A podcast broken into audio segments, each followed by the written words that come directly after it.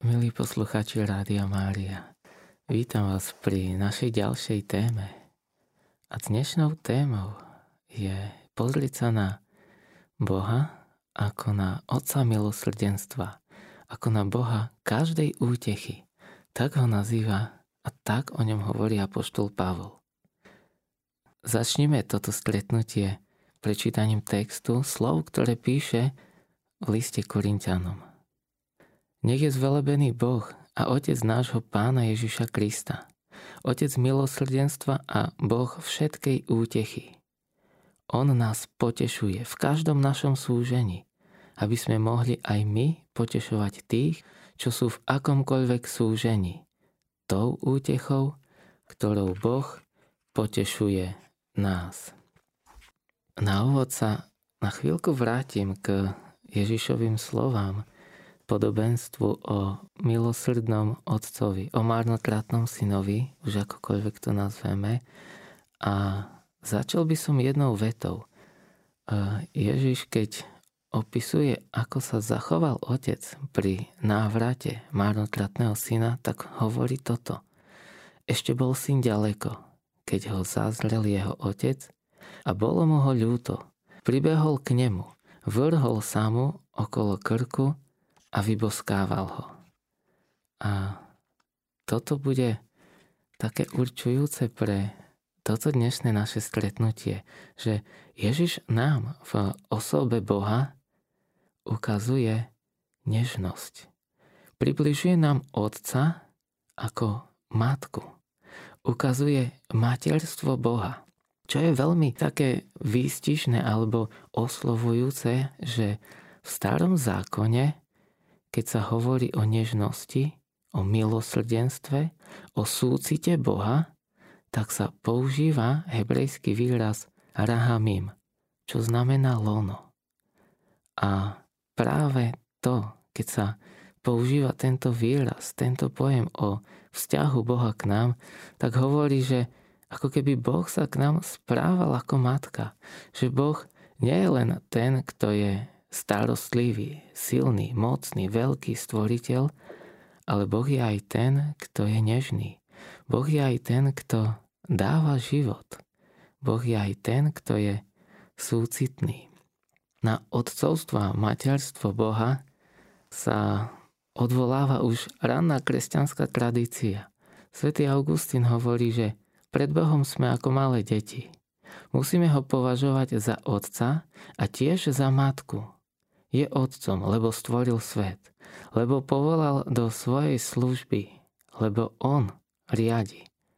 Ale Boh je tiež matkou, lebo ohrieva, krmi mliekom, objíma nás vo svojom náručí. A tento pohľad na Boha ako nielen otca, ale aj na Boha ako na matku, zachytáva aj slávny maliar Rembrandt keď e, namaľoval obraz o marnotratnom synovi. Dobrý otec tu nežne objíma nájdené dieťa dvoma dlaňami. Jedna dlaň je dlaňou ženy a druhá dlaň je mužskou dlaňou. Ako by naznačoval, že je to materská a otcovská črta nášho nebeského Otca.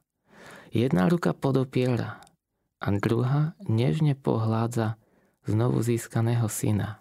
Henry Newman, ktorý v Ermitáži strávil pred týmto Rembrandtovým obrazom dlhé hodiny, tak hovorí, že čím dlhšie som hľadel na tento obraz, tak tým mi bolo zrejmejšie, že Rembrandt nepredstavil Boha ako nejakého mudrca. Nepredstavil Boha ako nejakú hlavu rodiny, autoritu. Ale keď som sa díval na tie ruky, keď som videl, že otcova ľavá ruka, dotýkajúca sa ramena syna, je mocná, svalnatá. A keď som videl, ako by sa táto ruka nielen dotýkala, ale ho aj pevne držala, tak som si uvedomoval silu a spoľahlivosť a starostlivosť otca. Ale aká odlišná je otcova pravá dlaň. Nedrží a nepritláča. Je jemná, meká a veľmi nežná. Chce pohľadiť, chce poláskať, ponúknuť útechu a potešenie.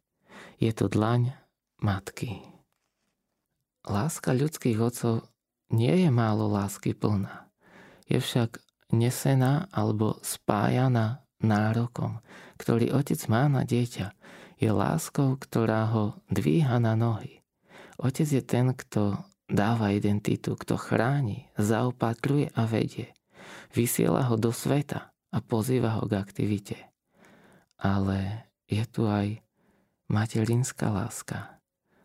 A aj Boh má k nám materinskú lásku. Materinská láska je zase dávaná dieťaťu bezpodmienečne.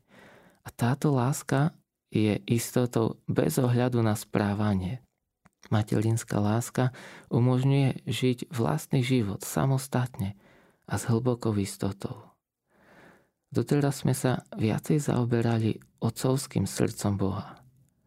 A prvoradou úlohou otca je chrániť ale pozrime sa aj na starostlivé, nežné a utešujúce srdce Boha Otca. Práve to budeme mať na mysli, keď budeme hovoriť o materinskom srdci Boha. My ako ľudia sme boli stvorení tak, aby sme starostlivosť a útechu prijímali predovšetkým od našich mám. Už ako malé dieťa keď človek prichádza na tento svet, tak predpokladom toho, aby sa mohol dobre a naplno rozvíjať, je to, že aby zakúšal bezpečné vzťahy, aby zakúšal istotu a prijatie. Inými slovami povedané, od najútlejšieho veku sa potrebujeme cítiť milovaní. Ak podstatnú časť detstva, lásku od nikoho nedostávame, je možné, že v budúcnosti ju bez uzdravenia nebudeme vedieť ani príjmať a ani dávať.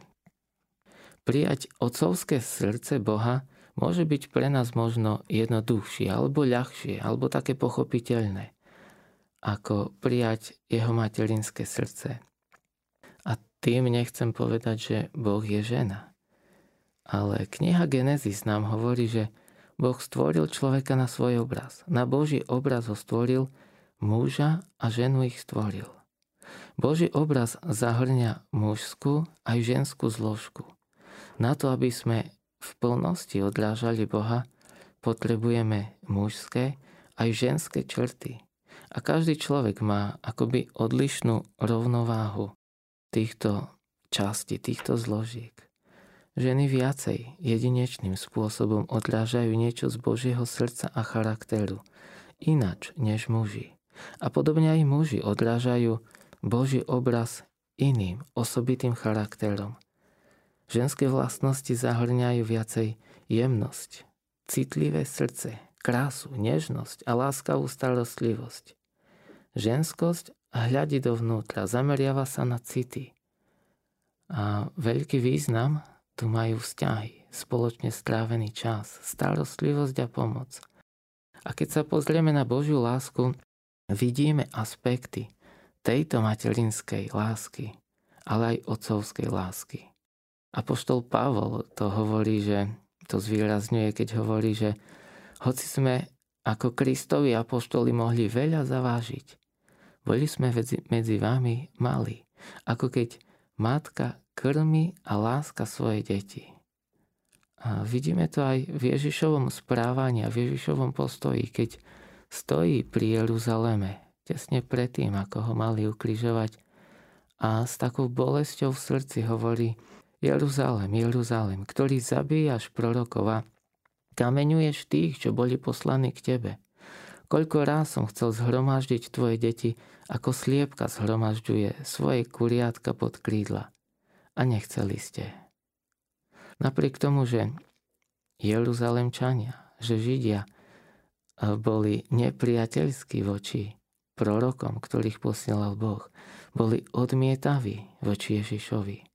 Napriek tomu Ježiš vyjadruje túžbu pritiahnuť si všetkých ľudí k sebe, tak ako sliepka zhromažďuje svoje kuriatka. A tu je zaujímavé, že táto nežnosť je blízka každému, kto sa dostal do blízkosti Boha. Tento súcitný a nežný pohľad nie je niečo, čo by bolo prejavom mekosti alebo z žen z štilosti. To nie je niečo, čo patrí iba ľuďom, ktorí sú príliš jemní, citliví. Je to niečo, čo si nesú aj veľkí hrdinovia, aj veľké osobnosti. A jednou z takých veľkých osobností starého zákona je aj Dávid. Dávid, ktorý bol najúspešnejším kráľom Izraela, ktorému sa podarili mnohé víťazstva nad nepriateľmi. A on si veľmi dobre uvedomoval, že na ňom spočíva Božia ruka, pán pôsobí v jeho živote. A Božia prítomnosť bola pre ňo štítom a útočiskom. S Božou pomocou porážal nepriateľov, za čo vždy vzdával chválu Bohu, ale keď eh, si tak spomína na všetky tie svoje víťazstva nad protivníkmi, tak v žalme hovorí, že tvoja láskavosť ma urobila veľkým. Nie je to iba Božia moc, ale je to aj jeho láskavosť. A v nebeskom kráľovstve sa cení nielen odhodlanosť, ale aj ochota slúžiť, ochota skláňať sa a prejavovať nežnosť a súcitiť. Keď nad nami niekto výťazí mocou, zraní nás to a zatvrdíme sa, uzavrieme sa. Ale keď nás niekto miluje, tak nás to obmekčí. Otvára to naše srdce a, a buduje nás to, dvíha. A Dávid, ten veľký král, veľký bojovník, v 131. žalme odhaľuje čosi zo svojho vzťahu s Bohom. Odhaľuje čosi z toho, že práve jemná, súcitná tvár Boha je to, kde nachádzal pokoj, kde nachádzal útechu a kde čerpal vnútornú silu. V žalme hovorí, Pane, moje srdce sa nevystatuje, moje oči nehľadia povýšenie. Neženiem sa za veľkými vecami, ani za divmi pre mňa nedosiahnutelnými. Ale ja som svoju dušu upokojil a utíšil. Ako nasýtené dieťa v matkinom náručí. Ako nasýtené dieťa, tak je moja duša vo mne. Toto hovorí veľký kráľ. Toto hovorí veľký bojovník, ktorý pri Bohu nachádza útechu. A u Izaiáša Boh hovorí, že, že nás chce tešiť tak, ako matka tíši svoje dieťa. A spomínate si, ako vás matka utešovala, ako vás matka potešovala, ako vám prejavovala nehu. Naše matky, naše mamy nám prejavovali lásku a náklonnosť tým, že, že sa k nám skláňali, že nás objímali, že nás boskávali, že si nás vyložili na kolena a že nám hovorili milé, povzbudivé slova. A vždy, keď nás niečo boli, tak my potrebujeme takúto útechu. A medzi mamou a malým dieťatkom je veľmi hlboké puto. Už od počatia a ešte kým je dieťa v lone mamy, tak je utešované tým, že je s ním, s mamou. A potom aj keď už prichádza na tento svet, tak všetku svoju útechu, istotu hľadá u mamy.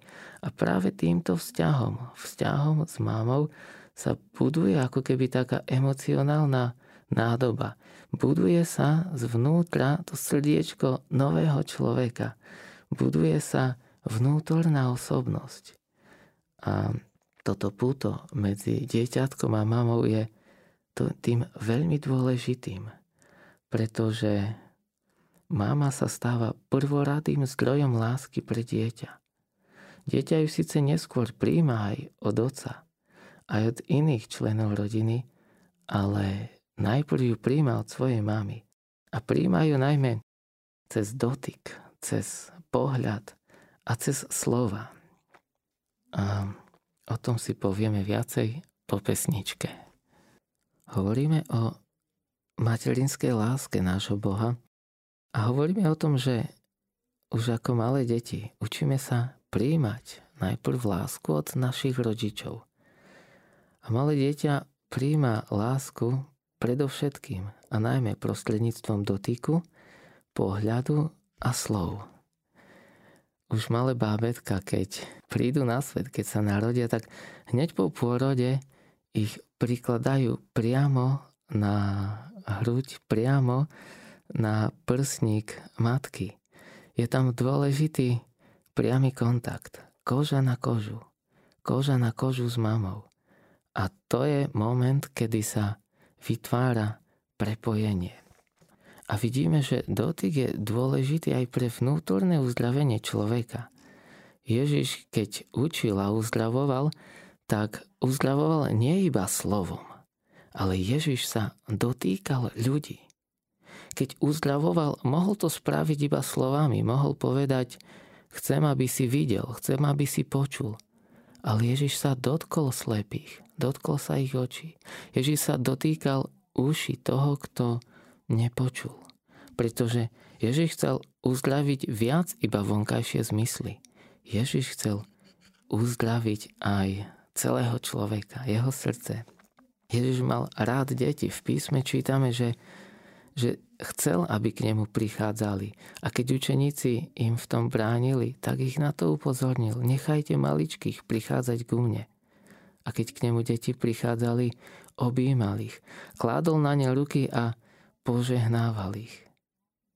Deti prijímali jeho lásku prostredníctvom dotyku. A rovnakým spôsobom ju aj my príjmame od svojich rodičov a od svojich mám. Dobrý a bezpečný dotyk je nevyhnutný pre náš zdravý rozvoj, pretože vyjadruje lásku, vyjadruje starostlivosť a vyjadruje aj záujem. Možno ste počuli ten príbeh o dvojičkách, dvoch dievčatkách, ktoré sa predčasne narodili. A pretože ešte neboli celkom schopné samostatného života, tak museli ich dať do inkubátora. Lenže počase sa ukázalo, že jedno z tých dievčatiek je lepšie vyvinuté a druhé začalo chradnúť. Druhé začalo pomaly odchádzať. Začali mu zlíhavať orgány. A lekári nevedeli, čo s tým spraviť. A tak koho si napadlo, že dať ich spolu do jedného inkubátora. A vtedy, keď ich dali spolu k sebe, tak eh, to silné, to silnejšie dievčatko si privinulo, chytilo to slabšie. A toto bol moment. Ten moment dotyku, kedy sa zdravotný stav aj toho slabšieho dieťatka začal zlepšovať. Práve vďaka dotyku, práve vďaka blízkosti, práve vďaka nehe, ktorá je vyjadrená cez dotyk, tak človek sa vnútorne uzdravuje. Človek je života schopnejší. My potrebujeme dotyk. Potrebujeme zažiť to, že sa nás niekto láskavo dotkne, že nás niekto pohľadí. A to nám dáva vnútornú istotu, to nás uistuje. Toto v nás prebúdza prijatie. Potom ďalším spôsobom, ako prijímame lásku, je pohľad. Raz prišiel za Ježišom bohatý mladík pýta sa ho, že čo má robiť, aby bol dedičom väčšného života. Keď ho však Ježiš vyzval, aby to, čo mu bráni majetok, zanechal, aby ho nasledoval, tak mládenec zosmutnel a odišiel. A vtedy sa Ježiš na ňo zahľadil s láskou. Ježiš sa na nás, na mňa i na teba pozera s láskou, aj keď my zlíhavame. Keď Peter zaprel Ježiša, keď trikrát povedal, že ho nepozná a potom zaspieval kohút, tak Ježiša viedli cez nádvorie. A keď sa Ježiš pozrel na Petra, tak to bol pohľad, čo si myslíte, aký? Pohľad odsúdenia? Pohľad sklamania? alebo pohľad porozumenia, pohľad súcitu, pohľad odpustenia. A mnohí z nás možno nezažili pohľad lásky. Niektorí sme zažili pohľad, ktorý vyjadroval sklamanie, alebo nesúhlas, alebo odmietanie. Niekedy pohľad používame ako nástroj kontroly a manipulácie. Ale takýto pohľad zraňuje. A vyhýbame sa takému pohľadu. Nechceme sa dívať, keď sa na nás niekto díva s opovrhnutím, s odmietaním, lebo nás to vnútorne zraňuje. Keď matka drží dieťa na rukách a díva sa na ňo, tak vtedy srdce dieťatka sa plní láskou. Kto si raz povedal, že ľudské srdcia sa podobajú nádržiam na lásku. A keď nám ju iní prejavujú, naša nádoba sa buduje, plní a naplňa. Ale keď tú lásku nepríjmame, tak tie srdcia, tak tie nádoby ako keby majú diely. Ostavenie naplnené ostávajú deravé. A pokiaľ naše srdcia sú nenaplnené, tak budeme hľadať naplnenie, budeme hľadať útechu, ale tým, že je v našom srdci diera, tak všetka tá útecha bude vytekať von. A preto potrebujeme prísť k Bohu, ktorý uzdravuje, k Bohu, ktorý utešuje, k Bohu, ktorý obnovuje. Aby túto našu nádobu na srdce zacelil, aby ju zaplátal, aby ju on naplnil svojou láskou, ktorá je trvalá a ktorá vnútorne buduje. Ďalší spôsob, ako príjmať a ako vyjadrovať lásku, je slovo. Je to ľudský hlas. U proroka Izaiáša Boh hovorí, potešujte, potešujte môj ľud. A my potrebujeme počuť slova potešenia, slova dôvery, slova, ktoré sú blízke, slova, ktoré chlácholia, slova, ktoré prejavujú lásku. Pred istým časom a bol na jednom takomto seminári Otcovo srdce, ktorý sa konal v zahraničí, jeden pán z Holandska a hovoril o tom, že keď sa mu narodilo prvé dieťa, tak odmietal používať takýto jemný hlas. Odmietal sa so svojim dieťaťom takto rozprávať. Pripadalo mu to, že je to trápne. A stalo sa to, že dieťa ho ignorovalo, ako keby preň ani vôbec neexistoval. Na mamu sa usmievalo ale na ňo nie. A potom, keď sa rozhodol, že aj on sa začne takto jemne a nežne prihovárať svojmu dieťatku, tak sa na ňo začalo usmievať. Začalo ho príjmať. Začalo ho brať vážne. Tak je to niekedy aj u nás v našom živote, že pokiaľ ľudia k nám pristupujú so slovami pohrdania, odmietania, neúcty, tak sa pred nimi uzatvárame, odvraciame sa od nich. A jedna vec je, že sa odvraciame a druhá vec je, že niekedy nás to zraňuje.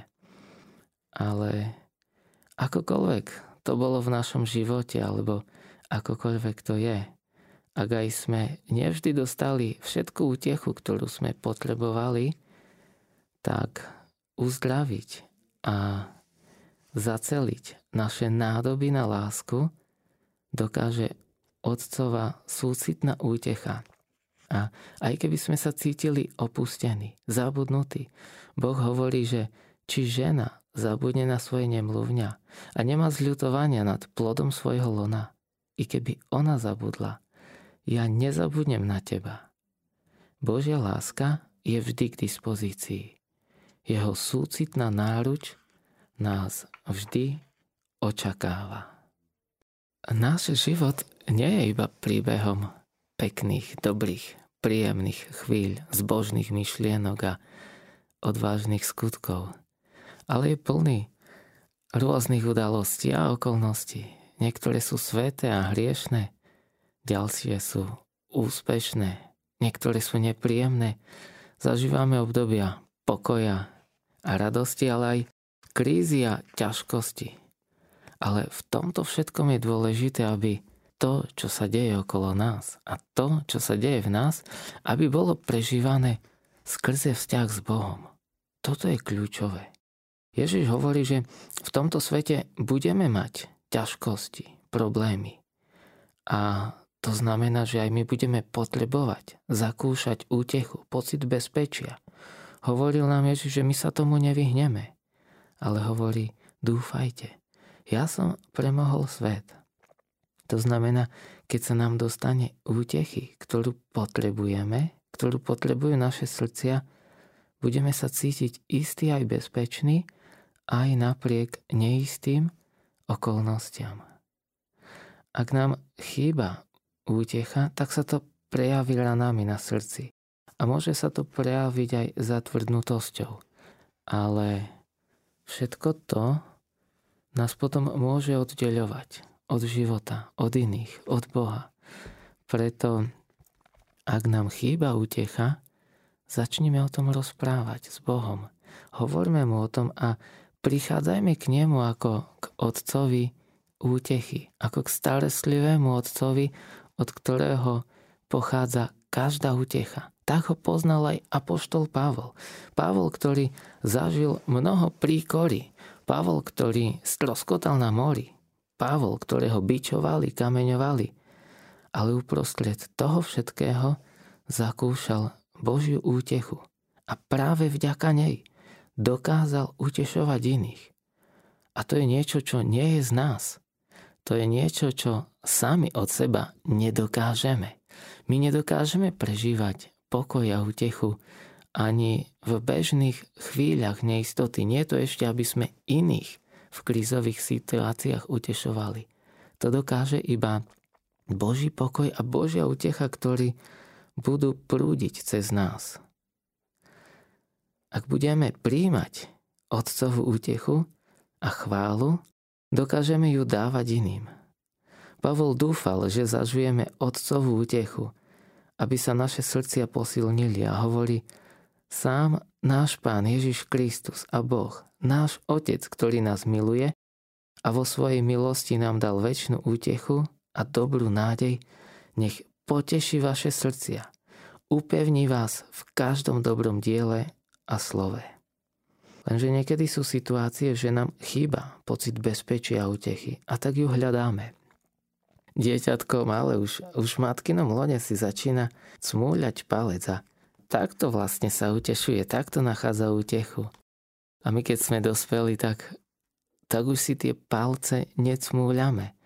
Ale každý z nás potrebuje útechu a tak ju vekom, ako dospievame, ako dozrievame, nachádzame kde si inde. A tie zdroje útechy sa menia. A niektoré útechy sú úplne na mieste, sú v poriadku a sú také, že nás aj vnútorne budujú, pretože zachovávajú nás vo vzťahu s Bohom. Ale niektoré útechy môžu byť také, ktoré nás môžu vnútorne oslabovať, ktoré nás môžu navezovať na seba a môžeme sa stať na nich závislí. A problém je ten, že tými útechami sa náš život neporieši, naše problémy sa neporiešia a niekedy je to tak, že čím väčšie problémy a čím ďalej sme od Boha, tak tým viac a viac hľadáme falošné útechy. Hľadáme útechu tam, kde ona v skutočnosti nie je. A to hľadanie útechy môže mať rôzne podoby. Niekedy sa potrebujeme ako keby pred problémami tak vnútorne posilniť. Vidíme niečo, čo nás ohrozuje a tak sa chceme spraviť väčším alebo odbúrať ten stres. K tomu nám niekedy slúži alkohol, že prestaneme situáciu vnímať tak ohrozujúco. Alebo potrebujeme zabudnúť na to, čo sa deje.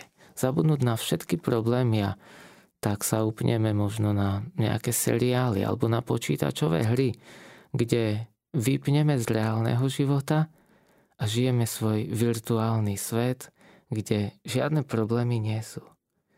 Inokedy chceme oslabiť alebo zmenšiť to, čo vnímame ako, ako ohrozenie. Aj ohováranie môže byť falošnou útechou. Pretože keď iného ohováram, tak ho vlastne očierňujem, tak ukazujem na ňom veci, ktoré, ktoré sú nedobre, nepekné. A tým sa sám utešujem, že ale veď on nie je až taký dobrý. On nie je až taký dobrý, on nie je o nič lepší ako ja. Ale toto všetko sú len útechy, ktoré ukazujú na našu vnútornú neistotu, na naše vnútorné napätie, na naše ohrozenie. A čo je dôležité, že vždy, keď v živote prežívame pocit ohrozenia, keď nám chýba istota, tak aby sme vedeli, kde ju máme hľadať. Pretože ak sa ponoríme do útechy, ktorá je mimo vzťahu s Bohom, môže sa stať, že tá útecha nás pohltí. Niekedy sa nechávame pohlcovať prácou. A pre mnohých, aj veriacich ľudí, je služba v kresťanskom spoločenstve, služba vo farnosti takou útechou. Tou zanevráznenosťou vlastne utekáme pred tým, aby sme riešili svoje životy, aby sme boli v kontakte so sebou a utekáme pred vlastnými problémami. A ďalším takým zdrojom útechy, zdrojom, kde hľadáme naplnenie istotu, môžu byť aj veci, ako je, ako je pornografia, ako je masturbácia. A tieto veci hovoria o tom, že sme nedostali lásku, nedostali sme istotu, nedostali sme dotyk vtedy, keď sme ho potrebovali. Hovoria o našom zranení a o srdci, ktoré nie je naplnené láskou. O tej našej citovej nádobe, ktorá je deravá a ktorá to zúfalo potrebuje, lenže hľadá to na nesprávnych miestach. A potom sa kvôli tomu cítime vinní, cítime sa zahambení a dostávame sa do takého falošného začarovaného kruhu, že stále znovu a znovu upadáme do rôznych falošných útech, do rôznych únikov a cítime sa viacej a viacej vinní a potom viacej a viacej sa vzdialujeme od Boha, lebo sa hambíme. Ale Boh je ten, ktorý sa na nás za to nehnevá. Boh je ten, ktorý je súcitný. Boh je ten, ktorý vie, že aké máme potreby a chce ich naplňať. Ak čelíme ťažkostiam, ak potrebujeme zvládať nepokoje, neistoty, uchovať si vnútorný pokoj, tak potrebujeme nájsť miesto, nájsť vzťah, kam môžeme prichádzať a odpočinúť si. Potrebujeme nájsť vzťah s Bohom, nájsť Boha ako toho, ktorý dáva útechu. Pretože útecha od Boha nás vnútorne buduje a uzdravuje. Útecha, ktorá nie je Božia, tak nás vnútorne oslabuje a iba chvíľková. Je iba chvíľková. Preto prichádzajme k Bohu pre útechu. A všetky naše falošné zdroje útechy treba pred ním vyniesť na svetlo, pretože vtedy vina a hamba, ktoré ich sprevádzajú, stratia svoju moc. Vina a hamba častokrát ovplyvňujú nás, naše vnímanie a spôsobujú to, že sa uzatvárame.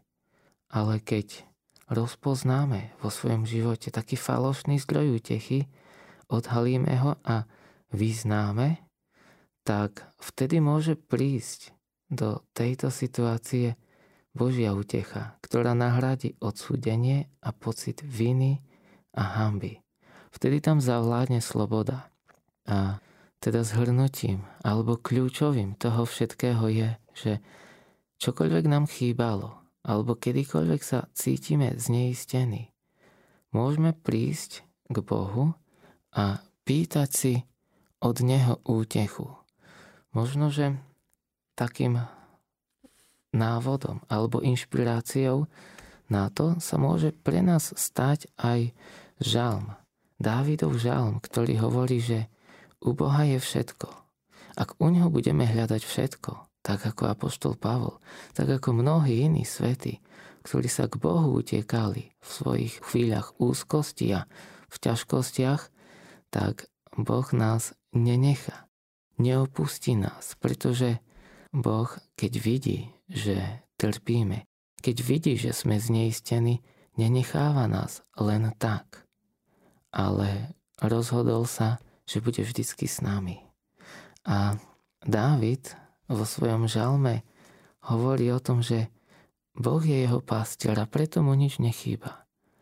A preto ak chceš, môžeš večer počas modlitby stíšenia, počas chvíľky, kedy sa budeš rozprávať s Ježišom, povedať mu tento žalm, ale povedať mu ho takým iným spôsobom a veľmi osobne.